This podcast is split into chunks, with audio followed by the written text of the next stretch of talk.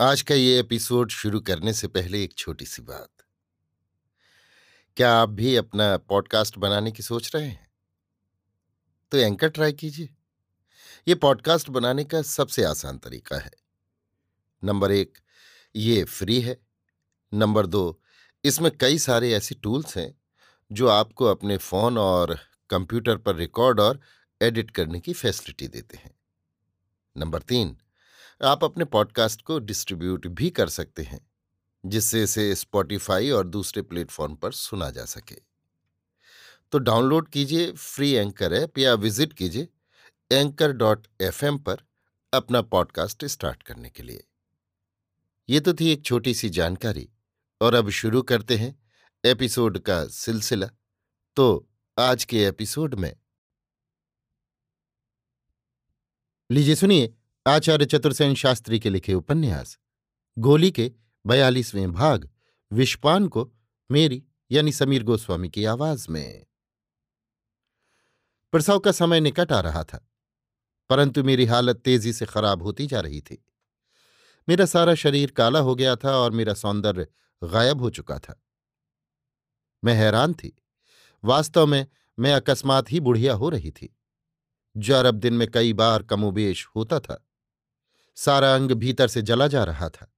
ऐसा प्रतीत होता था कि कलेजे में अंगीठियाँ दहक रही हैं। बाल मेरे झड़ने आरंभ हो गए थे। आवाज़ खोखली और धीमी हो गई थी। यत्न करने पर भी मैं ज़ोर से नहीं बोल सकती थी। इस एक हफ़्ते में ही मैं इतनी कमज़ोर हो रही थी कि टट्टी पेशाब के लिए जाने में मैं हाफने लगती थी। स्पष्ट था कि इतना यत्न करने और सावधान रहने पर भी विष मेरे शरीर में पहुँचाया जा रहा था। परंतु कैसे? ये मैं नहीं जान पाती थी। इधर दो दिन से मेरे सिर में भी चक्कर आ रहे थे। कभी कभी तो ऐसा प्रतीत होता था कि धरती उलट पलट हो रही है। सिर पर जैसे पहाड़ लदे हुए हैं। अब मैं क्या करूँ? किसका सहारा लूँ? क्या ये लोग मुझे मार ही डालेंगे? क्या मैं अब अपने बच्चों को भी न देख सकूँगी? रंग महल के मेरे वे सपने क्या सब समाप्त हो चुके? हे भगवान, क्या मैं मर रही हूँ? हाय एक बार भी मैंने अपने पति को अपना प्यार नहीं दिया।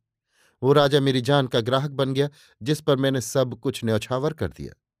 मुझे सारे ही संसार के मनुष्यों से घृणा हो गई। परंतु ये कैसे? क्या किसुन जैसे श्रेष्ठ पुरुष दुनिया में नहीं है? फिर भी मैंने हिम्मत नहीं हारी। मैंने दृढ़ निश्चय कर लिया कि मैं अंत तक लड़ूँगी। परंतु क्या डॉक्टर रॉबर्ट भी इस घृणित षड्यंत्र में शामिल है? दवा तो मैं उन्हीं से लेकर खाती हूँ। और सुई भी उन्हीं से लगवाती हूँ। परंतु शीघ्र ही मेरा भ्रम दूर हो गया।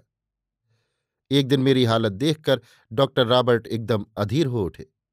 स्पष्ट था कि मेरे लक्षण को देखकर बहुत परेशान हो गए थे और वो ठीक ठीक उसका कारण नहीं समझ पा रहे थे। उस दिन मेरे ही सामने उन्होंने नायडू से बहुत सी बहस की। दवाइयाँ बदली। नए नुस्खे तजवीज किए। बंबई से नई दवाइयाँ मंगाने को तार दिए। वो बहुत देर तक बेचैनी से मेरे कमरे में चक्कर लगाते रहे। मेरा मन हुआ कि मैं उन्हें सब बातें बता दूँ, जो मुझे ज्ञात हो चुकी थी। परंतु अभी तक मेरा मन साफ़ न था। क्या जाने रॉबर्ट भी षड्यंत्र में सम्मिलित हों। परंतु मुझे विष कैसे और कब दिया जा रहा है? अब यही जानने को मैं बेचैन हो उठी। परंतु उसी रात मुझे इसका भी पता चल गया। मैं दीवार की ओर मुँह फेर कर सो रही थी। कमरे में मध्यम रोशनी हो रही थी। डॉक्टर नायडू अपना अंतिम राउंड करने आई। क्षण भर उसने मसहरी में मुझे सोते देखा। दीवार पर मेरे सामने ही आईना लगा था। उसमें मैंने उसे आते और तेज नज़र से अपनी ओर ताकते देखा। पर मैं नींद का बहाना करके चुपचाप पड़ी रही। दो ही मिनट में नायडू चली गई और उसके कुछ देर बाद वही नर्स कमरे में आई, जिसे मैं पसंद करती थी और प्यार करने लगी थी।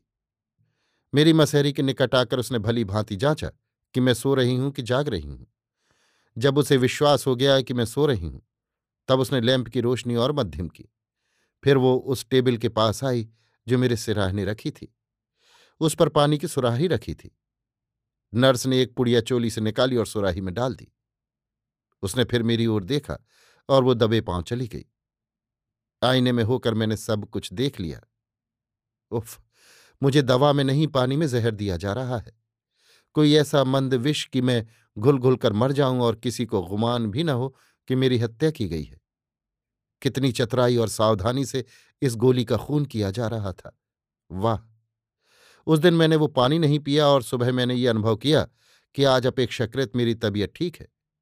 कलेजे में जलन कम है, बदन में दर्द नहीं है, सिर उतना भारी नहीं है। मैंने मुँह अंधेरे ही उठकर दवा की एक शीशी खाली करके उसमें पानी भरकर अपने तकिए के नीचे छिपा लिया। उसके बाद मैं सो गई। सबसे पहले वही नर्स आई। सावधानी से मेरे सिरहाने आकर जांचा कि मैं सो रही हूँ या जाग रही हूँ। फिर वो सुराही उठाकर चली गई। ना नायडू को, न उस नर्स को पता लगा कि मैं उसका भेद जान गई हूँ। वास्तव में उस आईने की ओर उनका ध्यान ही न था। दूसरे दिन रात की ड्यूटी दूसरी नर्स की थी। पर उस दिन वो जहर नहीं मिलाया गया। मालूम होता है कि उस नर्स को षड्यंत्र में सम्मिलित नहीं किया गया।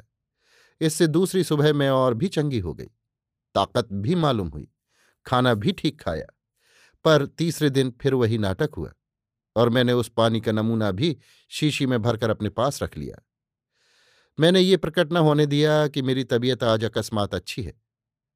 उसी भांति मैं बीमारी का बहाना करके पड़ी रही। दोनों डॉक्टरों से और नर्स से भी मैंने वही व्यवहार रखा। मैं ये सोचने लगी कि मैं यहाँ किसकी मदद लूँ? अब इस विपत्ति में कौन मेरा मित्र है, शुभचिंतक है, जो मुझे मौत के मुँह में से उबारे? एकाएक मुझे वासुदेव महाराज का ध्यान आया और मैंने उनके नाम एक तार लिखा। तार में इतना ही लिखा कि तुरंत आओ। हाँ एक बात कहना तो भूल ही गई। वो बूढ़ा माली उसी दिन से नित्य शाम को मेरे लिए फूल लेकर आने लगा। वो बहुत भला, सीधा आदमी था। इनाम देकर मैंने उसे अपना भक्त बना लिया। वो तार मैंने चुपचाप उसी के द्वारा भिजवा दिया। तार की रसीद उसने मुझे ला दी। ये बात किसी से वो ना कहे, ये बात भी मैंने उसे समझा दी थी। अभी आप सुन रहे थे आचार्य चतुर्सेन शास्त्री के लिखे उपन्यास, गोली के बयालीसवें भाग, विष्पान को मेरी यानी समीर गोस्वामी की आवाज़ में।